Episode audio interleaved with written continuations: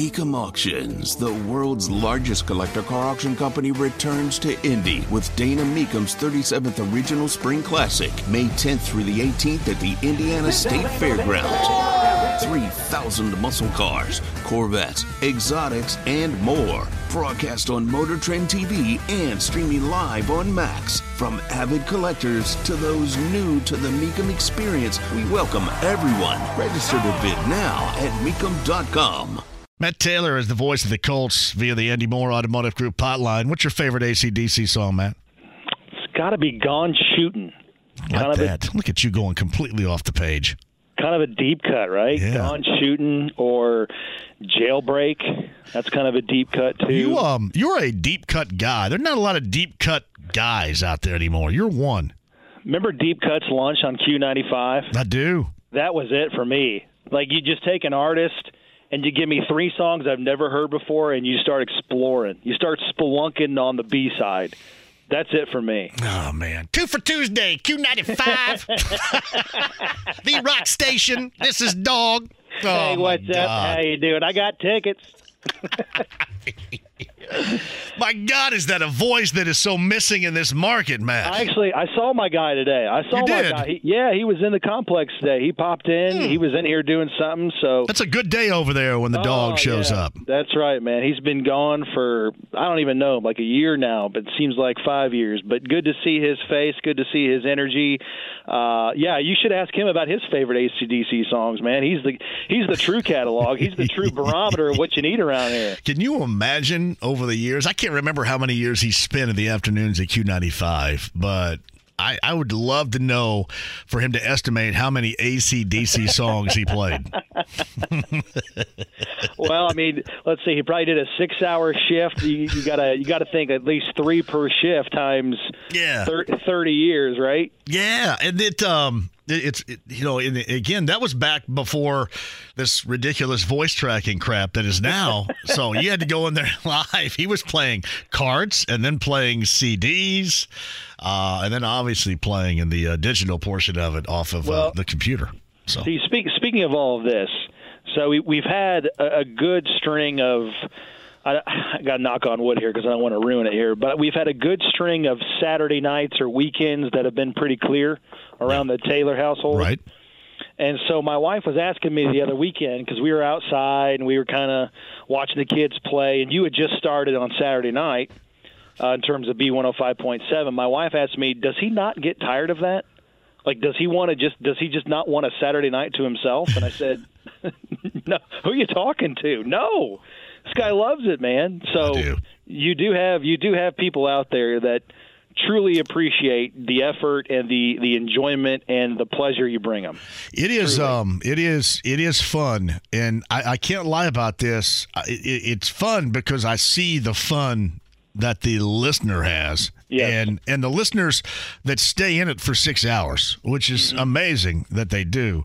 And then I have seen it grow cuz now we're getting calls from, you know, across the nation. You know, it, it started with Matthew in Maine and now we're getting calls from Vermont That's awesome. uh, Illinois, South Dakota, Florida, Texas, you know, South uh, Southern California is Jim McCann, who's who's out there as well. Pennsylvania, Yep. Kentucky was another night, um, but maybe more so than anything else. Um, I they allow me to do something that nobody else in radio is allowed to do. Nobody is allowed to go in and say, "Yeah, you know what? Go ahead and shove your playlist right up your rear end. Yeah. I'm going to do whatever the hell I want."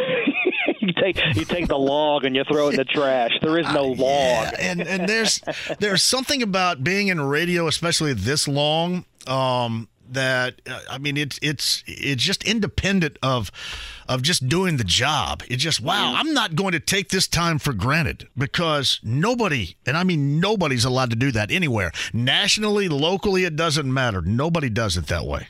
Yeah. Well, maybe on Saturday night you can throw on some "Girls Got Rhythm." Oh Remember yeah. that? Remember that Jim from ACDC? Absolutely, man.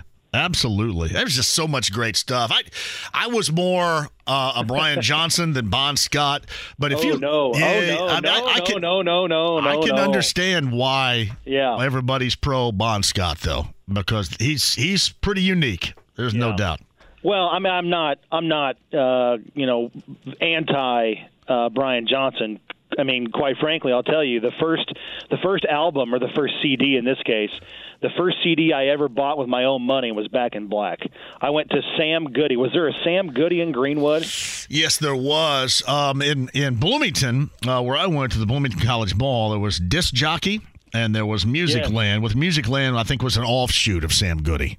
Yeah, whatever whatever was the the music store in the Greenwood Park Mall. I scrounged together nineteen dollars of my own money in 1996 and bought ACDC. That CD was nineteen dollars there. I'm sure I was 11 years old, so 19 dollars. I, I walked in there feeling like I was a king. All right, That's awesome. went a long way back in the day. Yeah. So I um I was trying to think that I my first CD was Pet Shop Boys and it was in 19 in 1988. That was my first and CDs were were taking kind Sure. of taking hold and that was my my first CD was Pet Yeah. Shop Boys right there. Chris Lowe and Neil Tennant of Pet Shop Boys. But no, it um no I, I appreciate you saying that uh, and your wife saying that on on Yeah. Saturday because it um it's like a blank canvas with 35 and 40 year old song requests. It's like a Yes. blank canvas. Yep. And I, I- I think I told David Wood this once, uh, and you would understand this because it's radio and you work without a net. Uh, there's something to be said with working without a net. And what I mean Yes. by that is Yep. when there's 30 seconds left in the song that is on the air and I have no idea what's coming up next, there is something to be said about how awesome that feeling is for me. It's like, all right, I either get this done or I don't here, and I sound really stupid. So there's Yeah. something to be said about that. I mean, that's it. I mean, like journalists, like the writers, they've got the backspace button. You know, like they don't have to hit send until they hit deadline. And yeah, with with you, I mean, that's that's that's a, an adrenaline rush that you just can't duplicate. Like there's no there's no high for that. There's no drug that I think can replicate that. It's it's you versus the audience, and it's and I've seen you at work, man. Like you, you're you're a walking Spotify, but you're also like when you're in there, it seems like you have like six arms instead of two because you're you're mixing and you're up and down and you're fading this up, you're moving that down, and you're answering the phone. Like you're just like you, you just have beads of, of music sweat going on for like seven hours in there, and it's it's like a beautiful one man orchestra. Um, so I tip you, I, I tip my cap to you, man. It's it's really fun to listen to, and it's I think it's even more enjoyable, you know, having seen you do it and, and knowing what you you put into it with the drops and the images, and uh, again taking the phone calls and just making people happy and just being there for for the entertainment part of it. And uh, like that's it for me too. Like during play by play of a Colts game, like if you screw it up, You can't go back. you, you can't go back. There ain't no backspace button. Like you either nail the call or you do it justice, or you just try to do better the next play, and that's what happens. Like if you feel like you left one out there, you got to sh- you know flush it and and and compartmentalize. Make don't make one bad play into two and then compound into four, and then you have a bad quarter. So I totally get that working without a net concept because that that's a high. Like once you have Yeah. sixty five thousand people you know, cheering and you're at the game and you're feeling the adrenaline, like that's something you just can't duplicate anywhere. Yeah, I mean, it, people get that from you know, you know, riding a bike or uh, climbing a hill or a mountain or you know, swimming a long way or running a long way. People find different ways to satisfy those highs. Yep. Um, and that's that's how I do it. I mean, that's that's how I I do it. Especially, um, I have never known what was coming up next. I mean, I just, I mean, I never know until halfway through the song that is on. There's nothing ready. There's nobody ready. I have zero idea. And there is something to be said about that feeling right there. At least for somebody that loves radio, um, loves doing this. I can always go back and go, hey, you know what? I just screwed that info up, and here's what really happened. There, you just get yourself a little bit of dead air, and then everybody laughs at you, and that's. but that's fun. Well, I, Yeah. well, I appreciate is you do have the iPad going and you're playing music off the you know the, the music log or the music software that you have at the at the station, but you're like scrolling so you make sure you hit the post or like if Oh, a yeah. song has a long intro, you fast forward to the good part. Like people don't understand that. Like they don't understand the detail in which you put into that to make it sound flawless. Yeah. there's nobody there's nobody in there helping you. They, yeah, it's all by myself, and they um, people think I hang up on them, and I try to keep them. like on this show, people come on and we, we have a conversation, but there people will call in, much like this show, and, and want to converse, and I kind of want to get them out of there in ten to fifteen seconds. Yep. You know what? Or maybe a little bit longer sometimes. So, Yep. you know, most of the time I will hang up before they say goodbye and they think I hang up on it. But I'm not hanging up on them. I'm just making it easier for me to put down right there. But nah, it's uh it is fun as hell. And I know you you certainly would relate to that because you work without a net uh, every single uh, Sunday, sometimes Thursdays with this Colts team. So what's the big deal later on tonight? We're going to get training camp schedule released officially, right? Yeah, I think coming up here about six six thirty up at Grand Park, they're having a press conference for the training camp schedule, and uh, there's there's one there's one piece of, of training camp uh, you know schedule news that we already know. It's not going to be unfortunately with that uh, last preseason game in Philadelphia being on a short week and those joint practices or joint practice, uh, depending on how the the schedule falls. I mean, we know that the Colts are going to be flying to Philly basically that whole week leading up to the game on August 24th, which is going to wipe out some more opportunities to come see the team practice up at Grand Park. So that's a long way, uh, winded way of saying that the Colts are not going to have as long of a training camp at Grand Park for fans to come see uh, as compared to last year. Last year seemed like the Colts were up there for like four and a half weeks. This year, I think you're only going to have about three and a half weeks uh, because I think those those joint practices probably this is just a hunch but those joint practices with the bears leading up to the game on saturday august 19th i think that's going to be your last opportunity to see the colts for free up at grand park in westfield before they fly to philadelphia to wrap up uh, preseason play the next week Yeah, that's um that's interesting. Now you got your passport good to go, not yet we had to come in dude. You got to get that fired up, man. That may did- take a minute. It's in the process. Oh, okay. Yeah, we we had to come in I think 2 weeks ago and sign sign up and fill out some paperwork and they had a for lack of a better term like a travel agency I think on site taking our information and I, my my pat my old passport was expired so I had to give them that so they could renew it but they're going to expedite it so we can get them faster cuz you're talking about 50 some players and a bunch of staff members and doctors and trainers. So that's that's a huge ordeal. Plus you're going to have players that need passports that aren't even here yet. I mean inevitably there's going to be some players that play in that game that travel to that game that aren't on the roster yet. That's not you know players that are not going to be at training camp in a couple of weeks. So they're going to have to deal with the passport situation as well. So um, yeah it's in the works right now and, and thankfully i don't have to worry about it. They're taking care of that stuff. Well, I remember being in London and I got I took the tube and got out to Wembley about an hour and a half before we started the pregame show there. And the NFL, because I, I guess my you know John Gliva was put down. And I had JMV down with the NFL, and they weren't letting me. They weren't letting me pass. They were not. I said, "Hey guys, I got to get up there. I got to get going." And then finally, they let me pass. And literally, it was an hour and a half. It took me uh, from when I was standing there to finally get in. And literally, I sat down because this we were outside in Wembley. I Yeah, I sat think I down remember that. And started that. and started the show. Uh, j- the intro was playing when I put my headset on when I get out there, and it looked like I just kind of half-assed it and showed up, and it was far could not be further from the truth. I stood out there for an hour and a half trying to let, the, and it was the NFL there. It was like the NFL. and It wasn't uh, anybody from England or law enforcement there. It was the NFL that weren't letting me in. So. You talk about playing without a net. That's it right there. Yeah. You, you sit down and start the show, and what are we doing? All had such a great time too, leading up to it. I mean, just had a fantastic. I love going to London, I, and I didn't want to go. I mean, I did not. They had to force me to go, mm. and I didn't want to go. And then when I got there and had so much fun, I was so glad that I attended. But that that almost screwed it up there toward the end. Yeah. Well, this this trip to Frankfurt.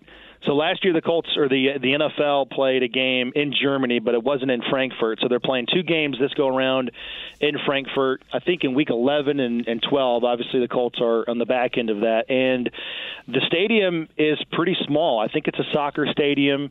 Uh, I think it seats about 40,000 people, so it's quite a bit smaller than a typical NFL stadium. And I think it's the same kind of thing. I think we already got word that there's no uh, press box per se, like the media the working media, is going to be like in the stands in a designated area. Right. There's no radio booth, so we're going to be, you know, we'll have a table basically out you know, in, in, in the midair and amongst the, the stadium, you know, amongst the fans. And so um, that's certainly going to be unique. And just from everything that I've heard, like the popularity of football in Germany is just through the roof. It has skyrocketed the last couple of years.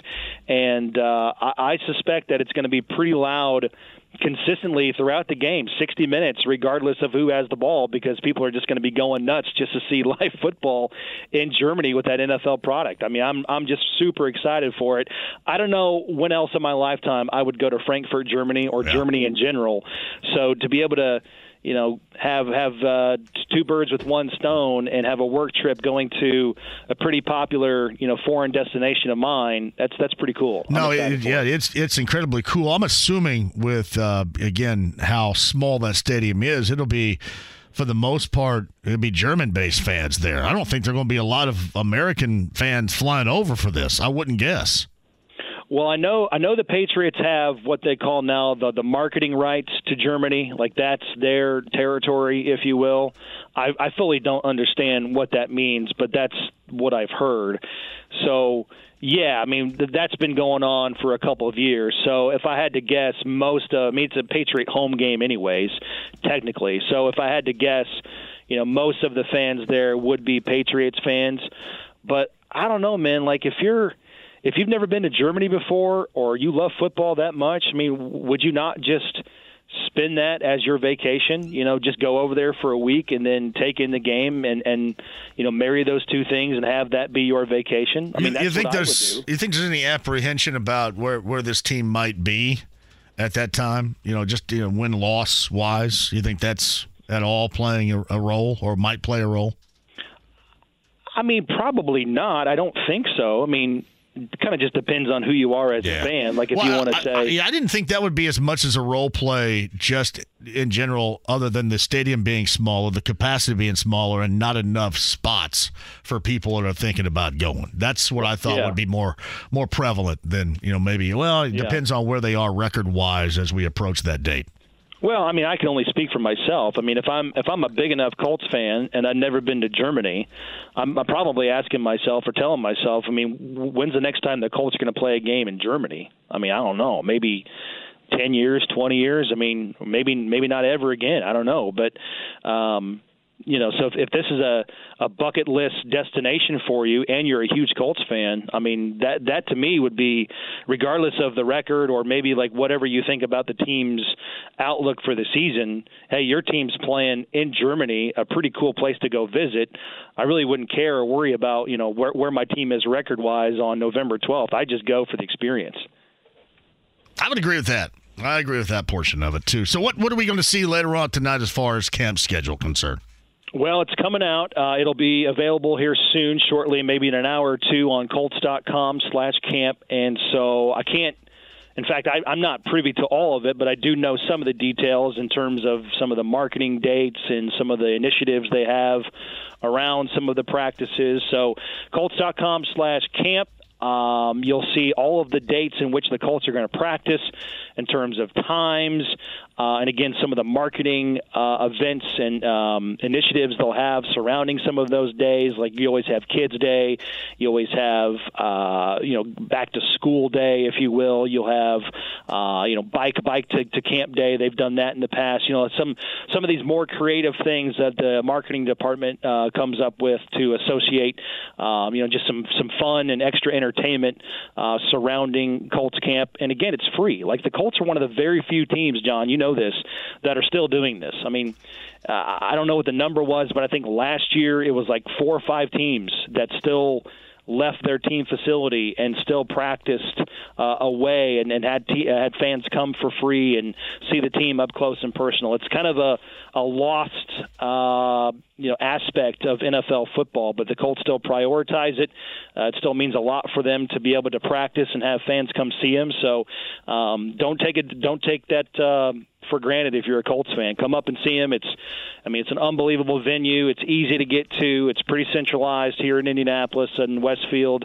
So yeah, Colts.com slash camp here in just a little bit on all the days the Colts are going to practice and when those joint practices are going to be with the Bears. Has the last three Reds games taken anything away from the previous twelve? None, none, zero. Good. I I'm mean, glad to hear it. Yes, zero, zero. Uh, there, there's been no rain on my uh, Reds parade. Let's just put it that way. I mean, that 12 game streak, and really it went back to, for me, it's. I started to kind of sense a change around Memorial Day, like that three game weekend series in Chicago when they swept the Cubs that's when my antennas started to go up a little bit. Maybe not to this degree. Like I didn't see a 12 game winning streak coming. Don't get me wrong, but I thought, all right, well maybe they can make it interesting because you saw De La Cruz coming. I mean that was inevitable, and then McLain started hitting, and then Steer started hitting. The pitching got pretty good. Um, it's just been so enjoyable. I'm telling you what that that game. I know you've talked about this, but that game on Friday night against the Braves like I, I really it's not hyperbole on me. I mean, I truly believe this. Like that was the best baseball game I think I've ever seen. And it was the most enjoyable because it was sold out, it was packed less than 2 months after they had like 5,000 fans at a game on Tuesday night. Like it's just so enjoyable to see what's happened and it's just fun to have baseball back in my everyday life. Like I'm paying attention to baseball yep. again and that's awesome. Yeah. I talked to Spencer Steer before you came on last hour and uh, it, it, felt good to talk to him. I mean, it did because so many positive things to talk about in terms of the Reds that we've simply put been unable to really talk about at length for a while. Right. And and I've been very critical. I mean, I think I've come on the show talking about I don't know what the plan is. Like yeah. w- the front office is just sort of like this rudderless ship, and I think you got to give them credit to a certain degree. I mean, obviously you do because things have played out uh, to to you know give credence to their vision. But again, even I don't think even they saw every single guy that they have brought up panning out this well this early. I mean, the De La Cruz uh, hit for the cycle is the most electric thing I've ever seen as a Reds fan. And I've been I've been at this now for 30 plus years, and that was just Friday night was just so much fun and so exciting. And the best part of it, you had 40,000 people losing their minds. Yeah, I know. Me too. I, I, felt the same way. I was, I was trying to think about the last time that place was that electric, and everybody kept going back to that Jay Bruce playoff clinching home run. Yeah, and yeah. That, I mean, that feels like that. That's forty years ago. It yeah. wasn't, but it feels like it. Yeah, 2010, man. That was the. I mean, 20, 2010. That season was special. 2012 was special. 2013 was kind of okay, but then since then, it's been hundred loss seasons, no vision, bunch of trades. You know, make sure this guy, you know, soak in. Make sure you soak in Sonny Gray. Make sure you soak in Luis Castillo. Uh, Castillo. Make sure you uh, soak in. Um, you know, some of these other guys they've parted ways with. And, and you just you just have to wonder when, when are they going to part ways with these guys? When are they going to hit the reset button again and again and again? And that's happened, but they've had a plan, and you got to give them credit because these these guys are fun. And they're playing a brand of baseball that we just haven't seen. I mean, even that that era with Brandon Phillips and Jay Bruce and Joey Votto, uh, you know, the Latos era. I mean, they were good, but it just seemed like when they got down, they didn't have like the mental fortitude to fight through that kind of stuff. These guys don't give a rip, and that's what's fun. Is like they're going to score four, five, six runs a game, yeah. and they're going to be in every game and have to give themselves a chance to win, and that's all you want. That's what makes it exciting. That that's what makes summer enjoyable. They may not win the division, and that's okay, but they're going to keep it interesting, and that's all I've ever wanted for the last couple of years. I um I told Spencer Steer this, and he agreed with me. I said, "You guys and, and having you know this small amount of experience." is good because they just stay in dog mode the mm-hmm. entire time. And I mean, they don't they they don't have a fear of of failure in certain situations because they've not been in these situations before, and they just kind of press the pedal down to the floor and go right. at it, and that's admirable to me. I really enjoy watching that. Yeah, I mean, these are. I mean, you're just watching dudes having fun and that I mean, if you go back to April again, what did they start? Seven and fifteen. You're thinking, okay, here we go again, because uh, back at that point, a lot of these guys weren't called up yet. They weren't playing the the roles that they're in right now, and you're thinking, okay, I don't know what the vision is here, but we're going to go through another hundred loss season. You know, we're going to be the Oakland A's of the National League, and you know, 24 maybe, 25 maybe, but no, I mean, every single guy that they have called up has been not only overly productive, but just a guy that you can get behind. Like finally some guys you can root for. Finally some guys yeah. that that you kind of identify with after that era that you know again you had Phillips and, and Votto and and uh, you know and that crew. So so finally some guys that you finally can think that are going to be here a while, that are going to build a nucleus and a core that can compete long term in the NL Central. Know, the other thing is too, they're not going to have pitching. That's just the way that it is. And what are you waiting for Lodolo and, and Greene? I no. guess in August, right? I, you know, I haven't seen Greene. I mean, is is he got an extended injury? Um, I don't. I think both. I may be wrong about Greene. I thought I both weren't going to be right? back until August, but I could be wrong. Yeah. Well, you, you, you can definitely feel, you know, that loss. I mean, he was supposed to pitch right either Saturday or Sunday against the Braves, and you felt that. You did. I mean, they got they got down big early yeah. in all three of those games, and so you're right. Not much you can do about the pitching right now, but I think that goes back to the offense. Again, these guys can hit, and they can scratch and claw their way back in games, and they can they can put pressure on a bullpen. They're going to score five to six runs a game. So if they can get adequate starting pitching and some consistent bullpen help, um, again, these guys can they can mess around and stay in the hunt and, and just keep it fun. Hey, one thing somebody had asked me via Twitter. You brought up the Colts, or in this case, the Patriots, and you know the foreign market rights that they have in Germany. Do the Colts have something like that? They, to my knowledge, they do not. Okay. Um, yeah, and again, I, I don't. I'm not proficient on how all that works from a business standpoint. I mean, you know, obviously the Jaguars are fully entrenched from a marketing standpoint in London. Um, I think there's a team that has the marketing rights in Mexico, Mexico City. The Patriots have been granted uh, rights in Germany. Um, I, I think that might be it, but again, don't quote me on that. But I, I just I just know that it's a Patriots home game, and that New England. I mean, it was really important for Robert Kraft to get that game because of what they've been able to do you know, foundationally the last sure. couple of years already marketing their team and the product over there in Germany. Uh, Matt Taylor, voice of the Colts, and the unveiling of the training camp schedules coming at you later on tonight. The Gorman sent me a text here a little bit earlier. I think we got something going on with the Gorman in the not so distant future. So yeah, that's oh, what, that's what I, I hear. I saw the Gorman today, a fleeting a fleeting appearance by JG today. he was in and out, in and out. When was the last time you saw him prior to today? Uh, probably May something. May something. May, May. I know it was May. Probably, probably my, my first appearance in, in the flesh of JG in the month of June, calendar wise. Oh, man, awesome. All right, hey, my best to everybody. Um, and uh, we'll get you back on here relatively soon if you need anything. Holler. You got it, man. Have fun on Saturday night, like you, always. You got it, buddy. Thank you. That's Matt Taylor, voice of the Colts, right there via the Andy Moore Automotive Group hotline. Life is so much more than a diagnosis. It's about sharing time with those you love, hanging with friends who lift you up, and experiencing all those moments that bring you joy. All hits, no skips.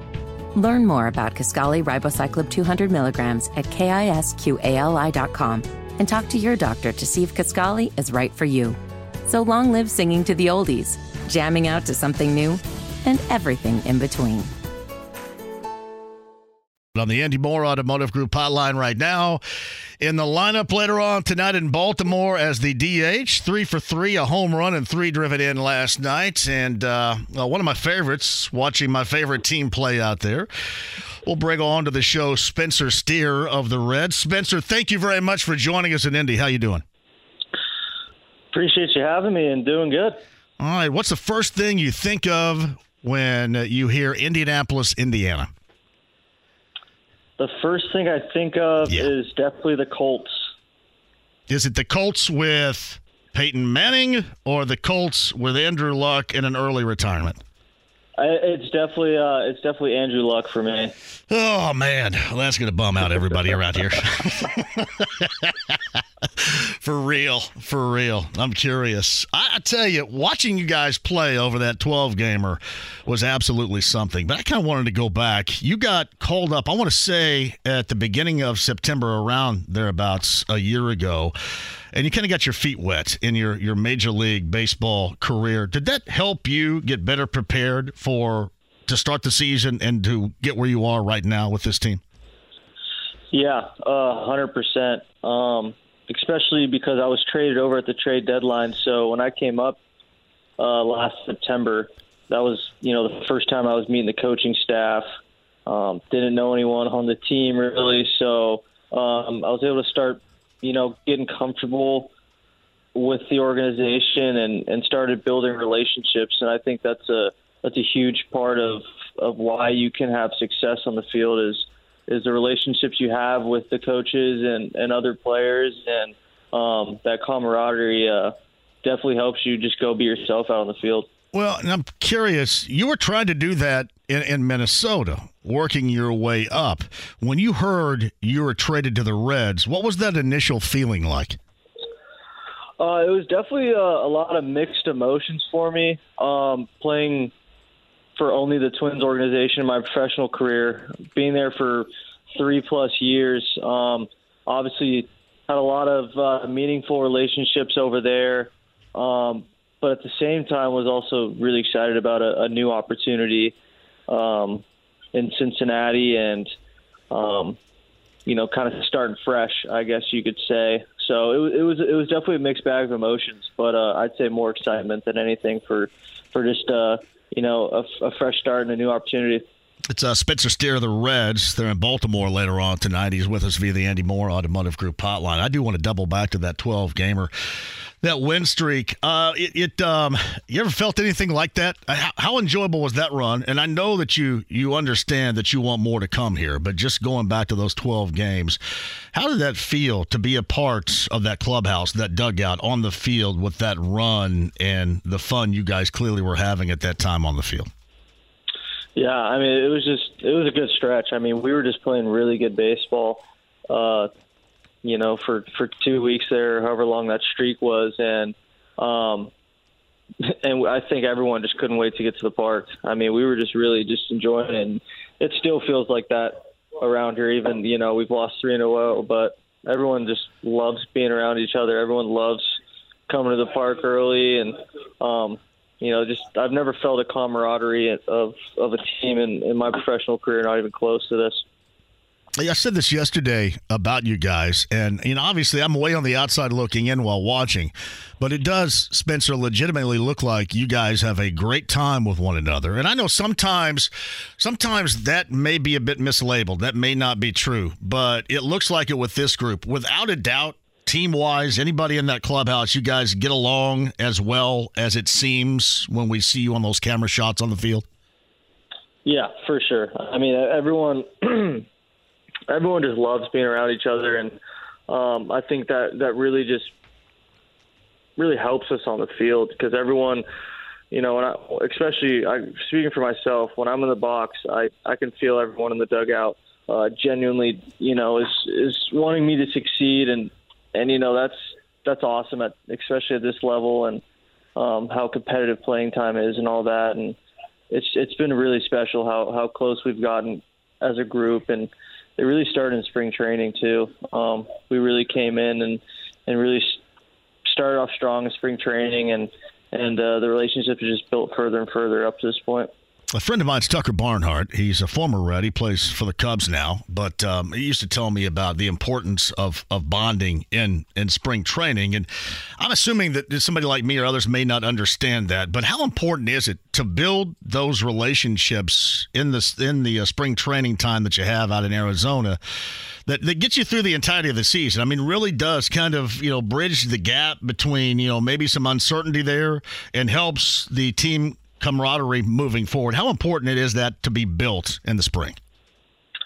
Uh, it's really important, and and that was one thing. Uh, David, our, our manager, really preached at the beginning was was use this time to get to know one another, use this time to you know start building those relationships because every year you know there's new faces coming in, and I was one of those new faces, and um, we we did a lot of fun stuff. Like we had a three point competition um, during spring training. We had a, a top golf outing where you know the winner got a new set of clubs. Like we we were we were doing a lot of stuff to, um, you know, really really start kickstart those that bonding, and um, we really taken off from there. And um, it's it's just it's been really fun to, you know, just watch watch this team grow uh, into you know a, a winning baseball team, and now we're fighting to to keep our spot first. Spencer, who won the three point shootout? Uh, Wil Myers. Okay, so is he a Yeah. good basketball player? Yeah, he had a good shot. I, I there's there's a, a lot of guys like Will Benson. He was supposed to go to Duke uh, out of high school and play baseball and call or baseball and basketball. So we had some we had some sharpshooters in that competition. That's nice too. Now, you growing up in Long Beach, how much of a basketball player were you? Uh, I played growing up. Um, you know, I wasn't I wasn't great or anything, but I, I played up until high school growing up. It's funny. There a lot of incredible baseball players in and around the Southern California area. When you're growing up, how much do those other high schools in that area, especially the level of play, and what oftentimes is an end result, whether it's not in a, in a major college, you know, playing baseball at a high level, where you know you went to Oregon, whether you're talking about Stanford or maybe UCLA, certainly Fullerton, um, all those. How much does that high school level prepare you for what you're about to get? It just seems like baseball wise, most of the time that the state of California, for example, is at a different level in preparation at the high school level for baseball.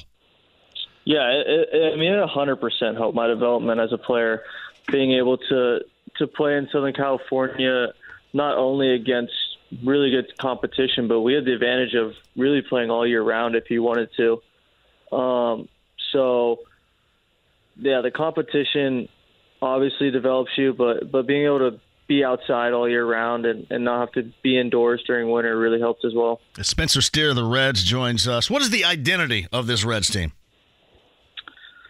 I, I I think our, our big thing is is resiliency. I think we are we are able to, to play from behind because of the belief we have in on our team and and in our lineup and our bullpen, our pitching staff, and um, we're. I think the style of baseball we play is is pretty exciting as well. We got a lot of a lot of team speed, um, and, and we play hard. And I think we play the game the right way. And and uh, I think that that pressure we put on defenses, it, it really uh, it really can cause problems. I agree with you on that too, and I think it. And correct me if I'm wrong here. I'm curious your opinion. When I'm watching you guys play, I mean, you're going 100 miles an hour the entire time, like you have no fear, and a lot of that fear normally in competition comes from the fear of possible failure. And given the fact you guys are all young and inexperienced and really haven't been in a lot of these situations, at times I think it serves a purpose for you to go 100 miles an hour into something because you haven't had that experience. Here you go. There's no fear of failure. We're going to go after it. Hundred percent, and I, I, once again, I think it started in spring training. Um, Collin Cowgill, our uh, our base running guy, he's been awesome for us this year. And in spring training, his big thing was this is where we want you to take chances, take risk on the base paths, so you know where your limits are. Um, whether that's going first to third, or uh, you know, a guy's pretty quick to the plate and and trying to steal bag, and you know, see, you know, if a guy's a one three to the plate, let's see if I can make that. And if I can't, then I'm probably, you know, if he's a one four above, go on that kind of guy. So in spring training, I think it was a lot of uh, we were extra aggressive during that time to kind of know what our limit is once the season comes. And um, yeah, that's that's kind of how we live as a team. We we live and die by our, our aggression on the base paths, and I think it works out more oftentimes than not. Yeah, I do too. And you know, uh, uh, again, I mean, you kind of look at it. I'm assuming, right? At least initially, like, well, what do you got to lose? I mean, you'll go at it 100 percent, 100 miles an hour right now, and then it's just stuff. If you fail, it's stuff you'll figure out later. So, what do you got to lose? Exactly. Yeah, and I I just I, I think this team is it's we're all on the same page. There's no reason uh, you can't you can't bust your butt down the line. Um, we've had several instances, instances this year where uh, guys are beating out double routine double plays, and the next guy comes up and gets a hit, and we score a run instead of being out of the inning. And little stuff like that, I think, is that's that's just how you play winning baseball. Do you guys uh, stay on top of that with one another? Is there a policing of that on the field going on? Is it collective? Is it individual? Who's in charge of that? To be honest, there hasn't been any policing um, because that's just that's just how we play. That's that's how everyone wants to play. We got a lot of young guys who are hungry, um, trying to prove themselves, and um, there's I don't think there's really any policing necessary because that's just kind of how we go about it every night. Spencer Steer of the Reds, Reds and Orioles coming up later on tonight in Baltimore. Spencer's kind enough to join us via the Andy Moore Automotive Group hotline. Two significant benchmarks in the past couple of weeks, even beyond the 12 game win streak. One was uh, Elly De La Cruz being called up. Uh, what was that like having him in the lineup, and, and, what do you see in him? He's only been out there for a little over a couple of weeks right now, but what what type of player does he look like to you? And, and is there an oh wow factor for you being a teammate? Oh, definitely. Well, I mean, we all heard about the power he has, uh, the arm strength, how fast he is, but uh, once it's different once you see it in, in person. Um, it's it's just it's just a special talent, and it's pretty incredible um, the amount of poise and and how he goes about his business at such a young age. It, it truly, uh, he's truly going to be a superstar. All right, and then the other one was last week with Joey Votto, uh, the older dude in that clubhouse right now. What was it like to be in that atmosphere at Great American Ballpark when he returned, returned with a home run? Just was a, a huge part of what you guys were doing during that 12 game. Or what did that feel like, especially with the crowd behind him there? Oh, I mean, last week on Great American, that was that was probably the best atmosphere I've ever played in.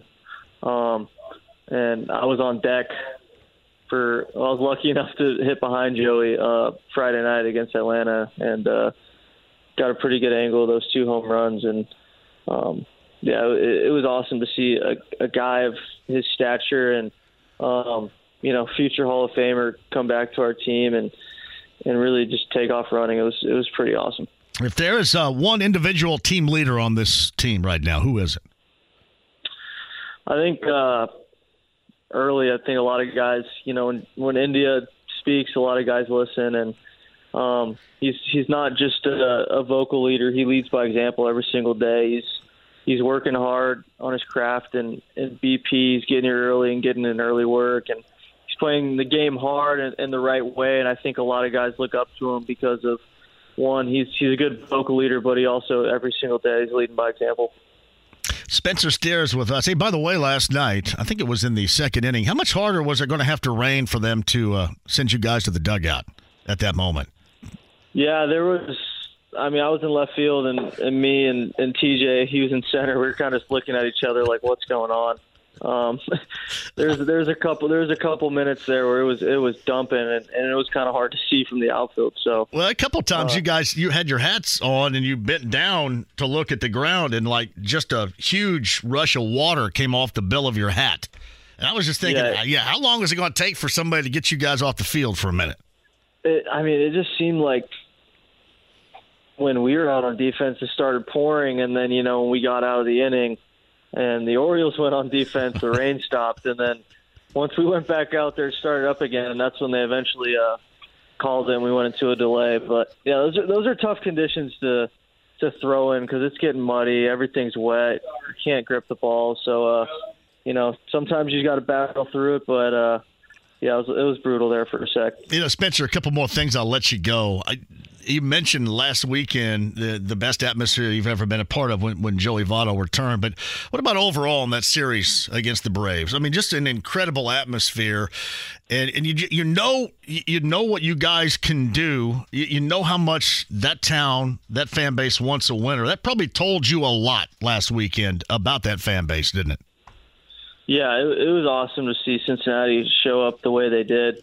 Um, we've we've known that they've been hungry for a winning baseball team, and um, they really showed their support last weekend. And and uh, honestly, if I feel like they're starting to believe in us, which is which is what we want because we we know what we got in this clubhouse and and uh, it'd be awesome if the city of Cincinnati can believe what we got because it's uh, there's a lot of talent in this clubhouse and I think we can make some noise this year and um, just seeing all that support we got last weekend was was really awesome and we uh, we acknowledge it too. We, we, we felt them all weekend. You guys uh, take a lot of the uh, before the start of the season prognostications about where you guys would be at the end of this year.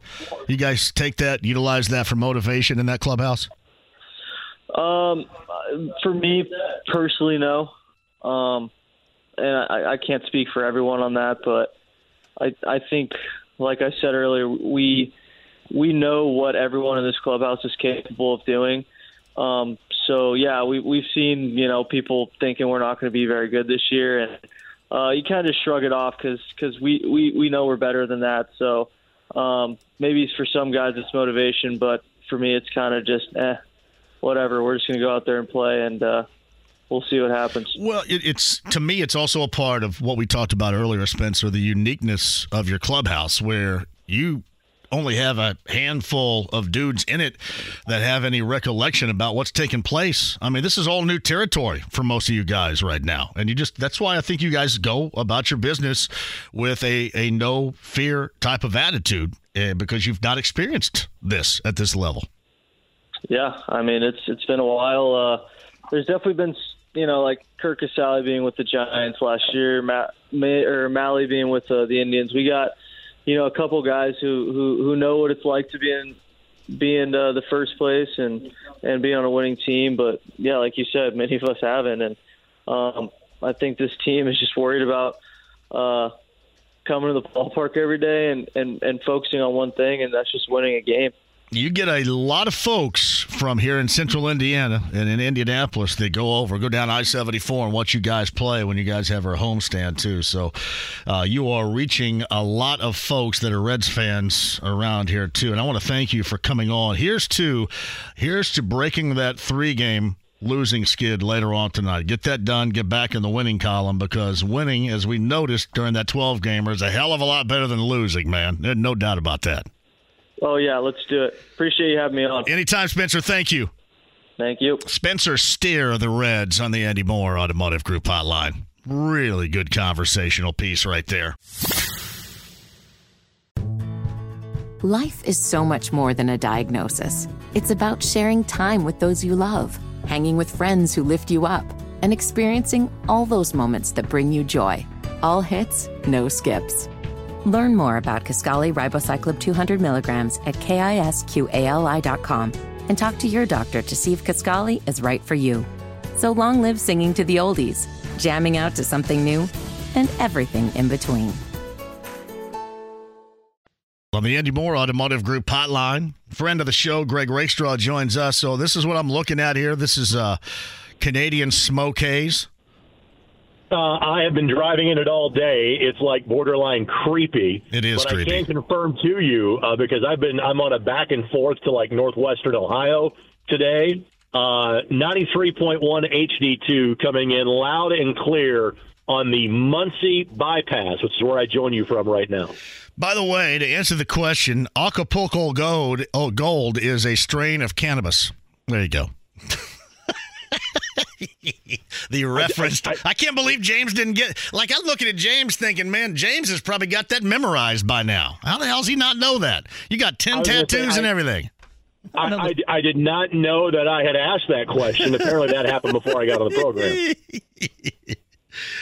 yeah, it is Acapulco Gold weed strain information. I'm looking at right now. It is uh, the most well known of the strains, Greg. So look at what you learn right here. It's it's been just a little while since I have partaken in such products. I have no idea bit. what you're talking about, Greg. Have no idea what you're talking. Hey, before I get started, too, I did retweet this. Tell me a little bit about it because I know that that was in your neighborhood. I know it's now closed, but butt drugs in court in Indiana. This made its way for some for some reason to my Twitter handle this weekend. I retweeted it. It went wild. Why have I never heard of this? Butt Drugs was a staple uh, of downtown Corydon. It was just off the square. not only would you get your prescriptions in there, but also was like a soda fountain. The milkshakes were legendary. And so a very common phrase in Corydon or Harrison County was, you know, like the best milkshakes probably were Polly's up the road on 62 closer to Georgetown. Right. But if you're going to go west, the best shakes you would find would come from Butt Drugs. So their their commercial they made a few years ago was absolutely legendary. Sadly, the family just decided they could not fight like the CVS, Walgreens, et cetera, fight, you know, in terms of prescription drug prices uh, any longer, and so they shut the doors just a few weeks ago, which is an absolute shame because that is a that is a local legend, and frankly, not exactly an uncommon name in Southern Indiana. Well, let me ask you this. How many people you think are listening to us right now that either in the past or still now can go to a drugstore that has uh, a place to make milkshakes? Something like that. I mean, because we had one in Lagodi back Right. then, and uh, soda fountain at a drugstore. I, they don't exist anymore, do they? It was a small town Americana, and I would imagine that uh, they are down to the handful of those across the Midwest of the country, would be my guess. It's uh, Greg Rakestraw who is with us. So, what are you doing this time of year once the calendar season and the IHSAA is complete? Obviously, Indy 11 going on right now, but what else are you doing? So I'll be hanging with you on Friday. Uh, I'm glad to see you're going to come check out the women's game. Women's team is seven one and one, and if they win their match against St. Charles FC on Friday night, they will win the Valley Division and they will qualify for the postseason for a second consecutive year. Um, but as of now, that's my last women's broadcast because the playoffs kick in, and we don't know if they're going to be home or road at this point. Um, but like last week was my last week of the, uh, or the only week of the year that had no play-by-play. So I've got the women's match on Friday, got the men's match on Saturday, uh, the men's team again the following Saturday. I start to get busy with like one-off events. Like I'll go to Memphis and do a thing for USA basketball at the end of July. Obviously, Colts kind of kick back around in August. We do things like the City League Championship on ISC, which is August for hoops. We do the uh, the Dizzy Runs Pro Am Championship night. We're up at uh, Mojo uh, in Noblesville. We'll do that coming up in early August. Uh, we've got like a little wiffle ball that we'll do uh, in August as well at ISC. So we do a variety of things, but uh, the pace does tend to slow just a little bit for me ever so briefly. So, Greg Rakestraw is on the Andy Moore Automotive Group hotline. There were some tournaments in and around the area this past weekend. A lot of college, high level college basketball coaches watching Flory Bidunga play. Uh, you've seen him a number of times. We have talked about him before, but I've never asked you this. How does the recruiting prowess that he's dealing with right now compare to past history, recent history? You know, where is the recruiting frenzy with him compared to others of the past? That's right. It's Romeo Langford, man. I mean, I mean, and that's you know that's really what it is. You know, when I try to explain kind of what the Flory experience is like, uh, he is kind of the modern example. You know, Damon Bailey in terms of kind of the hysteria is, is the old school example. We kind of had an idea where Damon was going. It, it's a bit of a different world, you know. Now, um, you know, IU, Purdue potentially in the mix, but I think so is like every other college in the country. At Duke, you know, with an offer last week. There was a Michigan visit, basically the first weekend in June, before he then went out to the Pangos All American camp and then came back and played in the junior senior game at Cathedral, then played in the Futures game the following Saturday at Gainbridge Fieldhouse. So, because of the skill set he has, in other words, he is a major Division One level defender, rebounder, shot blocker right now. He is not necessarily that guy from an offensive standpoint. Still a work in progress, but he is absolutely a pick and roll, rim runner, run the floor level offensive big right now. In other words, every team in America would have a spot for Flory Bidunga on their roster right now. So, whatever the case may be, you know, it, it's really a case of what school do you want to go to? Well, that's the one that's recruiting him because he's that level of talent. Is he built, at least right now, to be an NBA player, or You know, might he be on the path of ending up like, you know, what we have seen with high level bigs that stay for four years in this case, whether it's Trayce or Drew Timme or Oscar Tshiebwe down in Kentucky, you know, all high level performers, but just struggled to find a place at that ultimate level. You know, might he be heading down that path with his game right now because he is so dunking and low post dominant?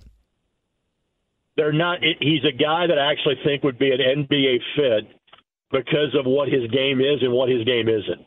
As of now, you're not running exactly a low post game for him.